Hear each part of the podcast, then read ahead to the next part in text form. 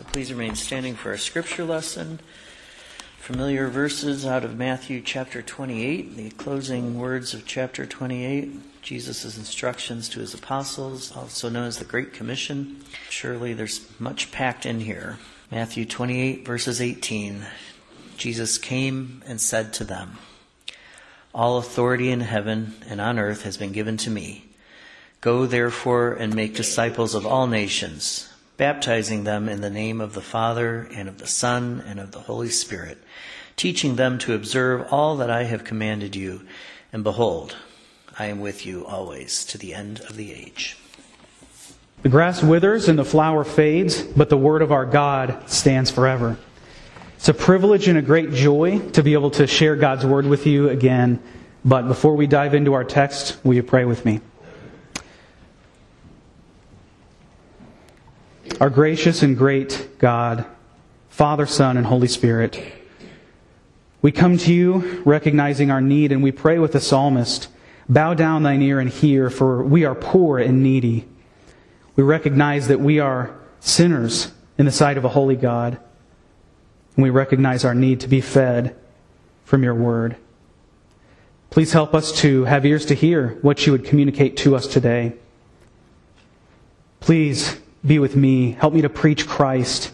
Help me to rightly divide the word this morning. Help the words of my mouth and the meditation of all of our hearts be acceptable in your sight, O Lord, our rock and our redeemer. For it's in the name of Christ that we do pray. Amen. Well, have you ever been asked what your mission statement is? Uh, maybe your employer has a mission statement that communicates to customers and to employees what it is that they are about, what it is that drives them, what their purpose is. Well, children, maybe you've been asked the question some point too, what do you want to be when you grow up? And in fact, this is a question that is often asked of the church. What is the church's mission? What is the church here for? Is it just a social club? Is it to be a political commentator on every trend?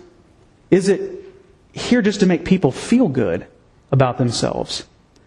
This is a question that's both asked within the church and outside of the church as well. And we see that there's not great unanimity on the answer to this question.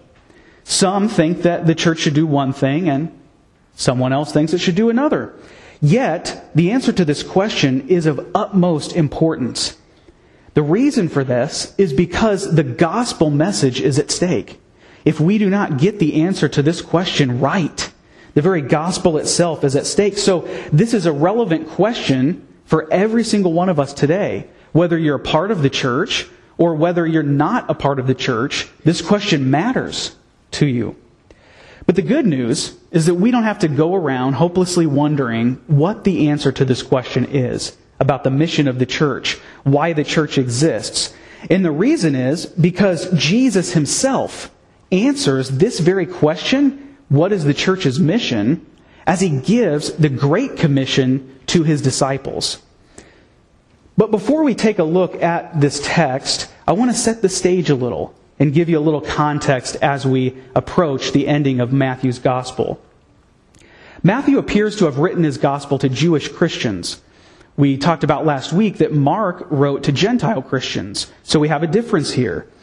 We also note that the gospel message was first to be proclaimed to the Jewish people, and upon the rejection of the Messiah, it was then to go forward to the Gentiles.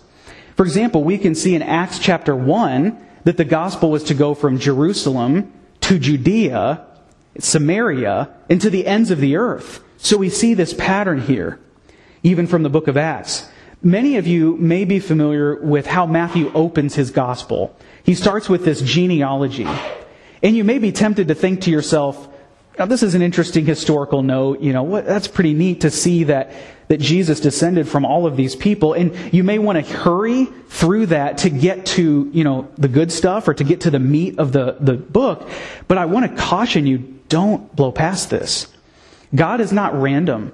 He's not arbitrary. And when Matthew wrote his gospel, there's a specific reason that he put this genealogy here. he shows that Jesus descended all the way from Abraham, the patriarch, to King David, the royal king of Israel. And so he's very particular here. And so I don't want you to just brush past this. Because Matthew presents Jesus as the king of the Jews. This is a very important theme in his gospel.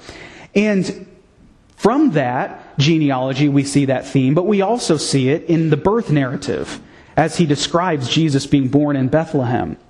Well, from here, Matthew moves on and he shows how Jesus is prepared to begin his ministry. Just as Mark includes details about Jesus' baptism and his wilderness temptation, uh, Matthew includes those as well. And we see that Jesus was prepared for this as he's anointed by the Holy Spirit and he's victorious over Satan in his temptation. And so we see an authoritative Savior, an authoritative Christ right on the scene. But Mark or Matthew, excuse me, then shows us opposition to Jesus' authority. So he's met with opposition, but what's interesting is that it's opposition from his own people. His own people oppose him, the scribes and the Pharisees, and so much so that they crucify him on a Roman cross. But what was meant to thwart Jesus' authority resulted in his exaltation to the right hand of the Father. And as a result of this, it had the opposite effect that now this Jesus has all authority in heaven and on earth. His authority becomes universal through his death on the cross. I love the way one of my professors summarizes the book of Matthew. He says, The gospel shows how Jesus was born king of the Jews and became king of the universe. So that's the stage that we're looking at. And though Christ gives his church, his disciples, the Great Commission and tells them what their mission is, based on his authority, in light of his resurrection and his exaltation, the church can often be tempted not to trust in his authority, but to question it, to trust in our own methods, in what we think is right, in what we think is good. And we do this because of how things look around us, because of our own experiences. The temptation is not to trust the Holy Spirit to bless the ordinary means of grace that we even are taking part in today, but to go with what makes sense to us and as a result, we then structure what we do based on our own opinions. And we cast aside Jesus' authority. But when we answer this question, we must keep our eyes on Christ, the one who has all the authority. And we must trust Him to work through the means that He has ordained in the mission that He has given His church. So in our passage today, I want us to further consider this mission. And we'll do that under three headings. First, Jesus' authority in declaring the church's mission. Second, Jesus' commands regarding the church's mission. And finally, Jesus' promise regarding the church's mission. So our first point, Jesus' authority in declaring the church's mission. Before jumping into verse 18, I want to back up two verses to 16 and 17. Jesus has told his disciples to gather on this mountain where he's going to meet them. And we are told that some worship Jesus, but we're told that others doubted. Similar to our context today. Some believe in him, some doubt. But we see that Jesus does in fact meet his disciples at this exact place, just as he had said. And he begins to speak to them. He begins to give to them this mission. So that's the stage of our text this morning. And what's interesting to note is the them in verse 18 refers to his disciples. So what we can take from this is that this mission he's about to give them was given to his disciples and by extension to his church. Ephesians 2:20 states that the church was built on the foundation of the apostles and prophets. They were the foundation of the people of God. But we know that the office of apostle has ceased. An apostle was one who was an eyewitness of Christ and was also called by him. And so when they passed away, Christ didn't leave his church without leaders. He gave his church elders and also deacons to lead his church. and to minister to his church. And the elders, specifically, he charges with the task of preaching the gospel. But it's under his authority. It's not their own. It's on the basis of Christ as the head of the church giving this authority to his under shepherds. Now, there is a sense in which each of us as individuals ought to bear this gospel message. We see in the series that Pastor Mark's presenting um, forward to us in 2 Corinthians that Paul refers to himself and his comrades as ambassadors of Christ. But the same is true for us as individuals. In our spheres at work, at school, with our friends, we're to also share the gospel with them and to help them see the beauty of it. Yet, we can also note that Christ in this passage specifically gives this charge to his church collectively. So we want to note that. But what's interesting here is that Christ begins, when he speaks, by saying that all authority has been given to me. All authority has been given to me. This alludes to Daniel 7:14, which says, "And to him was given dominion and glory and a kingdom that all peoples, nations, and languages should serve him. This dominion is an everlasting dominion which shall not pass away, and his kingdom one that shall not be destroyed." So you may be thinking to yourself, wait, hold on a second. Didn't Jesus have authority before his incarnation? Before he died on the cross and, and rose again and ascended up into heaven? And you would be right. Jesus did have authority as the Son of God. And we see that, for example, in his forgiving of sins before he died on the cross and in the other works that he did, his miracles and his teaching, which bore his authority. But we want to note carefully here that the authority that he has been given now does not become more sovereign. It's not as though he had no authority beforehand. Let me give an example. So we all are likely familiar with the account of Joshua in the Battle of Jericho. God tells the Israelites to go and possess the land because this land was theirs rightfully, though it was possessed by the enemies of God. So there's a sense in which they had authority over this land even before they destroyed Jericho. But once they did destroy Jericho in obedience, the sphere of their authority extended now to include this territory of Jericho. So in a similar sense, Jesus' post-resurrection authority now includes all of heaven and all of earth. So the sphere in which he exercises it is extended. He always has had authority. And this authority was given to him by God, by his Father. The Lord Jesus Christ, who was handed over to be crucified by his own people, now has eternal dominion. Now his dominion is all the earth and all of heaven. It's universal. There's not one iota, or as R.C. Sproul would say, not one maverick molecule that is outside of his sovereign rule, that is outside of his purview. It is his right, and it was given to him as he obeyed his Father by dying even on a cross. And we see also his obedience in resisting going his own way, as he submitted to his Father as he resisted the devil.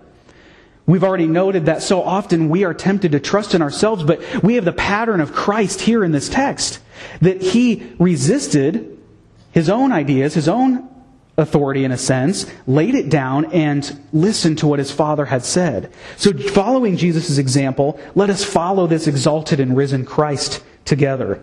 He is victorious. And as a result, he's the one who has all authority. And it's from that right that he then charges his disciples, as we will continue to look at in our text. Well, let's say that you had the opportunity to learn how to play basketball from Michael Jordan. He was going to be your instructor. And if he came over to teach you the fundamentals of the game and to teach you what to do and how to shoot, perhaps, would you listen to him? Of course you would. You're thinking, duh. But why? Because of his authority his authority in the game of basketball. Well, the same is true for us today, and we have to answer this question Will we, will you submit to Christ's authority? Will you submit to his ultimate universal authority? And will you take him at his word? when he promises to give the church her mission and promises for the mission to be successful, will we trust in him who has all authority over heaven and over earth? We must come back to the word when we doubt, when we struggle, when we are wrestling with trusting him and what he says. We, we need to come back to his word and renew our minds and say, no, God, what is it that you say? What is it that you promise? And that's the pattern for the Christian life. When we doubt God's word, when we doubt uh, what he says to be true of us, when, when, we doubt his ability to grow us in grace and, and conquer that sin, the same is true. We have to take him at his word. And we can take him at his word because his word is sure. Well, so far we have considered Jesus' authority in declaring the Great Commission, the church's mission. Now let's consider our second point, Jesus' commands regarding the church's mission. So, as we jump down to verse 19 and then the first part of 20, we turn to see the specific details of what this commission looks like. So, having established his universal authority, now he tells the church specifically what they're to be tasked with doing. What, what is to be their mission statement? And he does this by a fourfold command go, make disciples, baptize them, and teach them. And we will look at each one of these. First, he commands them to go. Notice that go implies action. We're not to be passive. We're not just to sit idly by as the, the wind blows and just think, well, you know, things will kind of work themselves out. No. We're to be taken up with an active mission, to be laboring and working for the kingdom of God in this mission that He has given to His church. And we are to be taken up with this labor because it's been given to us by the one who has all authority. He commands us to go, so let us go confidently. Growing up, perhaps when you were first learning how to drive, you were excited. You were now ready to let loose and to go anywhere you wanted to go. And, and maybe your parents said, okay, now that you can drive, I want you to run some errands for me. So they give you their credit card, maybe some cash, and they may, maybe even give you their car if you haven't got a car yourself. And, and they say, hey, go to the grocery store, get me these lists of items. And when you went, you were confident in the mission that you were called to. Because you went in their authority, the surety of the money that they gave you, to complete the mission. And the same is true for us in the church. We go based on the authority of Christ, not our own authority, and we trust and rest in the surety that He has given us his very presence, as we will see later in this text. So it's from that confidence in the person, in the work of our blessed Messiah, that we go. Next, the disciples are to make disciples. This is the next point that Jesus gives. One commentator says that disciples are those who hear, understand, and do the commands of God's Word. Now, when it comes to make disciples, there's a couple of different interpretive issues in this text. One interpretation is that disciples are made by means of being baptized and taught. Another interpretation suggests that first one is converted and by that made a disciple, and then you take that disciple and you baptize him or her and you teach him or her. I prefer the latter translation, and let me give to you one text to support this. John chapter 4, verses 1 and 2 say, Now, when Jesus learned that the Pharisees had heard that Jesus was making and baptizing more disciples than John, and then there's a parenthesis here, although Jesus himself did not baptize, but only his disciples. So we see a pattern here that Jesus was making disciples, but it was his disciples who were baptizing them. So there's a distinction there. And so that's why we see the pattern is that first the message is proclaimed, the Holy Spirit changes that heart to believe and become a convert and thereby a disciple. And then the church is to take those disciples, baptize them, giving them the sacrament, and then teaching them, which we'll consider here moving forward. In Matthew's gospel, he shows how the people of Israel, God's own people, reject this Messiah that's sent to them in his authority. And as a result of this rejection, the gospel then goes global. We see this with the apostle Paul, the apostle to the Gentiles. And so I also want to draw your attention to another interpretive question in this text about what does the phrase all the nations mean? So we see in, in this passage before us that there's a mention of all the nations. Some people understand that all the nations only refers to Gentiles, that they're the only ones in view. And in fact, the Greek word for nations does have a connotation for Gentiles. However, in this text, there's no reason to believe that Israel ought to be excluded. Uh, there's no contextual reason in what Jesus is saying here that it only should apply to the Gentiles. The church is made up of Jews and Gentiles. And in fact, this harkens back to Genesis chapter 12, where we see God promises to Abraham that in him all the nations of the earth will be blessed. So, in a very real sense, this is that being fulfilled. In the New Testament context, now the gospel message goes forward to all the nations because of the one who has authority over them and over the entire earth and universe. One thing else we want to note, though, however, is that even so, the gospel, it goes to the Jews and the Gentiles, Israel was judged for the rejection of the Messiah. This is important to note that there's consequences for rejecting this authoritative Savior. And we see that in AD 70 when the temple is destroyed. The temple, you could say, of their idolatry, of trusting in their own ways, their own way to worship. And it's rendered desolate. And mind you, to this day, on the Temple Mount is an Islamic mosque. So the people of Israel have not been able to worship according to the Old Testament cultic system, which in fact is obsolete and fulfilled in Christ. And so there are dire consequences to rejecting this authoritative Savior. Well, these verses call to mind Psalm chapter 2, one that you may be familiar with. It's called a Messianic Psalm. And listen to what God tells Jesus he says, Ask of me, and I will give the nations your heritage, and the ends of the earth your possession. The whole world is subject to Jesus' authority, and now he commissions his disciples to make disciples of the whole world. Whole world. Well, this mission of making disciples is of utmost importance to what we do as the church. This is why preaching the gospel is so central to what we do and to our worship. And to the reformers, you can even see that in their placing the pulpit or the lectern at the center of the worship auditorium. And why is that? Because the word is central to what we do. Uh, in the Roman Catholic worship, the lectern was often to the side, as the, the altar was front and center. But in the Reformation, the pulpit is now moved to the front and center because this message that the church bears is one of supreme importance because the gospel is at stake. And we see also that the message of heralding the good news is the means by which the people of God are brought in to the fold. It's the means that God has ordained to save his people, to sanctify them, to grow them in grace. And that's how he chooses to save lost sinners. This is incredible.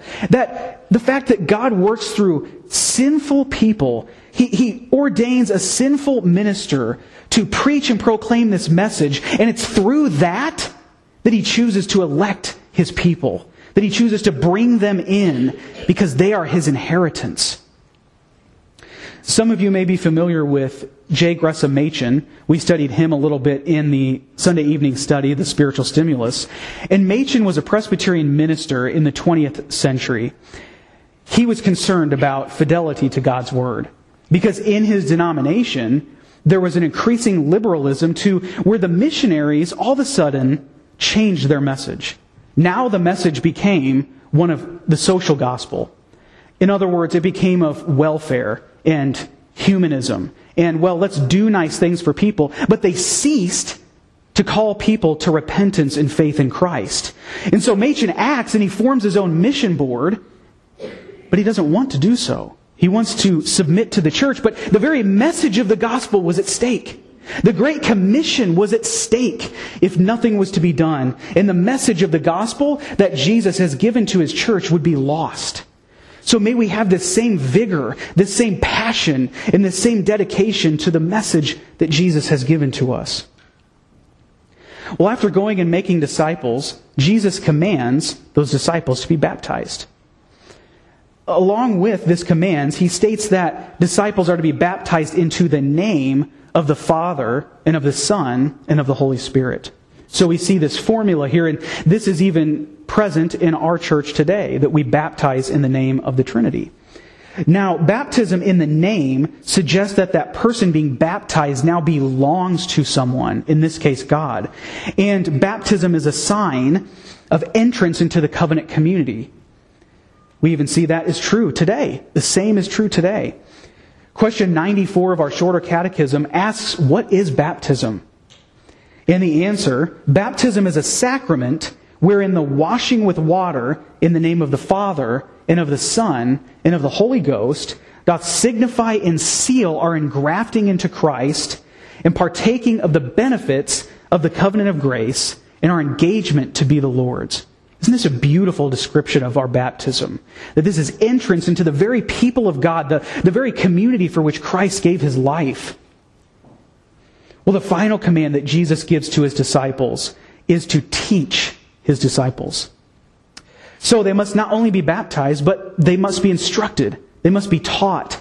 But notice that he says, all that I have commanded you. So what this implies is it's not our own ideas. It's not our own opinions. The church is not to proclaim what she believes is right, what she believes is true, what she thinks is necessary. No, she must proclaim what Christ has commanded. Christ rebuked the Pharisees for their disregard of this. He rebuked them for teaching as doctrines the commandments of men. This is a serious offense that we ought to be taken up with proclaiming the truth of the scriptures, not our own truth, not what we believe is right. We also see the importance of the Old Testament scriptures in our context today, though what Jesus is referring to here is specifically what he himself taught his disciples. But I don't want that to be lost on us. On the road to Emmaus, Jesus tells the two that are walking with him about all of the scriptures. How Moses and the prophets pointed to him, how they were about him. And so we see that the Old Testament has relevance in our lives today. But what's interesting is that Jesus doesn't see a time when any of his teaching is done away with because it's to the end of the age. It's every single day. It's of importance to the end of the consummation of the kingdom of God. Now we know that an emphasis of Jesus teaching, or excuse me, Jesus' ministry was his teaching.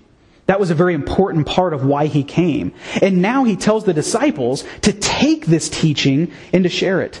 To take this teaching and to pass it on to the nations to teach them everything that he has commanded them and taught. And this same message is passed down through the age of the church and is before us today. And this is the message that he has blessed. But he also says teaching them to observe what I have commanded you. It's not enough just to, just to know things intellectually, to give intellectual assent to the message of the scriptures, to know all the right answers, to, to know the Sunday school answers. No, we must obey.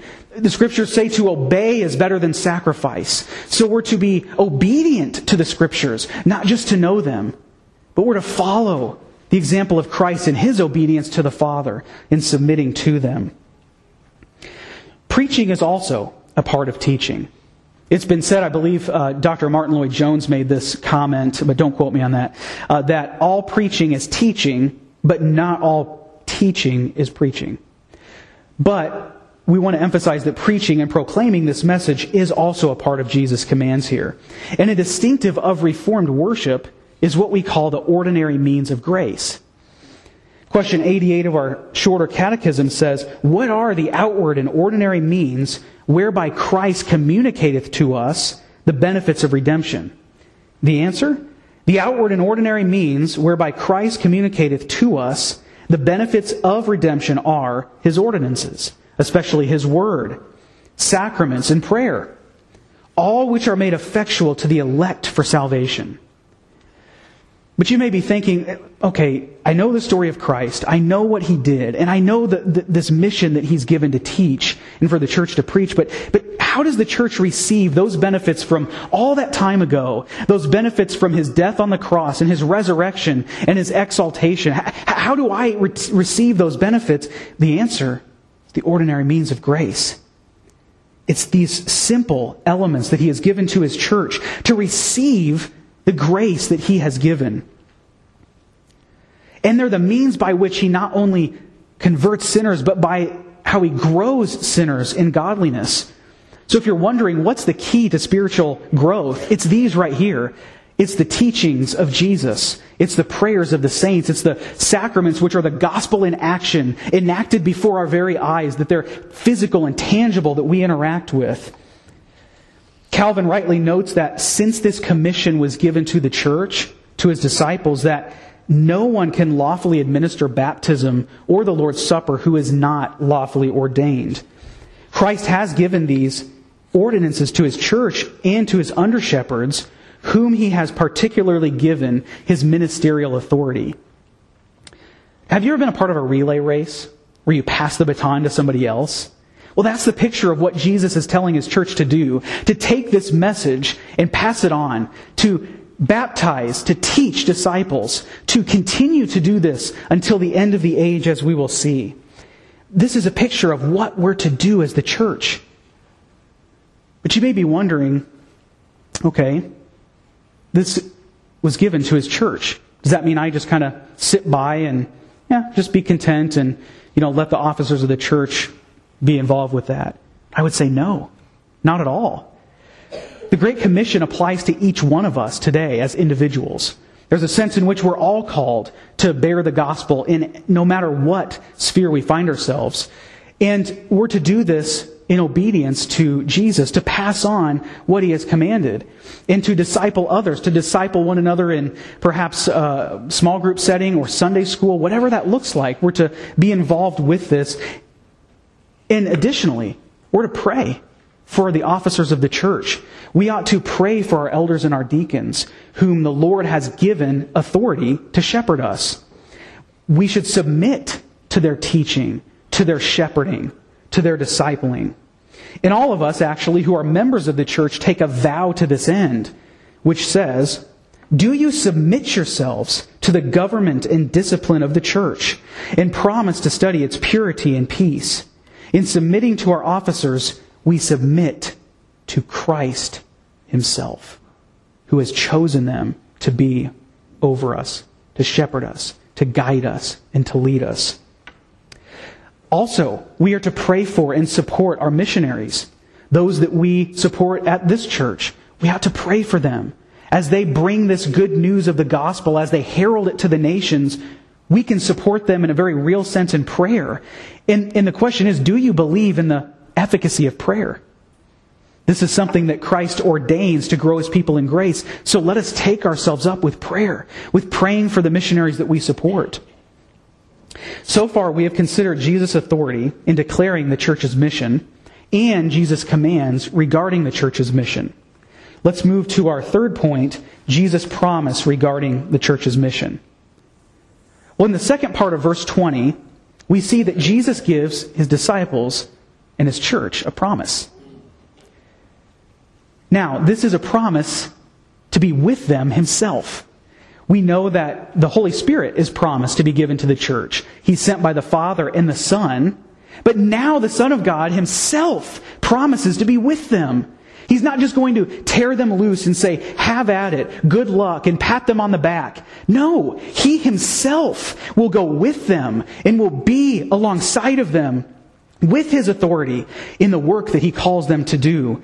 He's not just some distant dictator or commander that leaves them to their own devices to figure things out on their own and to struggle. No, He promises to be with them.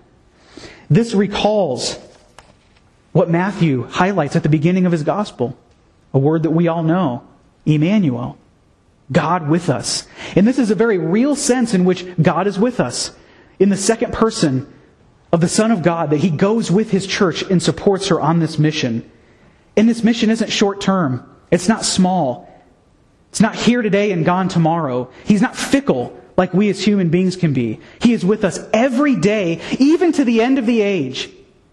But this is a mission that doesn't just have the end in sight. He's with us every day. Every day that we are taken up with this mission. Every Sunday, Lord's Day by Lord's Day, He is present and He is with us. Well, Jesus promises to be with His bride on her mission. He won't let her go. He will not let her falter. But we may be tempted to look at the world around us. We may think, wow, will this mission be successful? We don't have to look far in our culture, in the world around us, to see the degradation of what has taken place the senseless murder of unborn babies, the desecration of the Lord's Day and the debauchery of sexual perversion and idolatry that is rank in our culture around us. And we can look at the news and we can look at social media and we can wonder, what hope is there? Will this message be successful when it doesn't seem that the, the world around us is embracing the church and her Savior, let alone tolerating her? This message is becoming more and more opposed, even in our own culture. And so we can wonder, will this be successful? Well, think for a moment of history. Think for a moment about the advance of the gospel. How God works gradually over time. It starts in seed form with the nation of Israel, and it eventually comes to the Gentiles. It spread over time from a centralized locale in Asia, in Europe, and indeed in our context, it spread to the whole world. Today, there are churches meeting across this globe in doing what we are doing now who are worshiping the triune God, who are proclaiming this message and this mission that He has given. It's easy to look through the scope of our limited experience and what's before us, what we see on social media, what we see on the news. But we must come back to our sovereign Lord who gave His very life for His church. He gave his life on the cross to die for his people, and he will gather his elect from the four corners of the earth, and his sheep will hear his voice. Today, while you hear his voice, do not harden your hearts. He welcomes you to trust in him anew, to trust in him every day, even when you don't, even when you fail. He welcomes you to read his word, to trust in his authoritative promise that he's given to his church. Well, in our text, we have considered this great commission that he has given to his church. His mission is clear go, make disciples, baptize them, and teach them. This was God's mission all along, as we noted in Genesis 12, that he promises to make the nations blessed in Abraham. It's all the nations. This was his plan all along from the beginning. The gospel is not just for the Jews. It's not just one centralized locale or a political movement. It's for the world. It's for the universe. As we preach the gospel, as we're obedient to the Great Commission, He will gather His sheep. He will gather His sheep. And as the church, we preach the gospel. We baptize in the name of the Father and of the Son and of the Spirit. This is a Trinitarian mission and calling. The Father chose a people for his own possession. The Son gave himself and purchased them, and the Spirit applies to them the redemption purchased by Christ.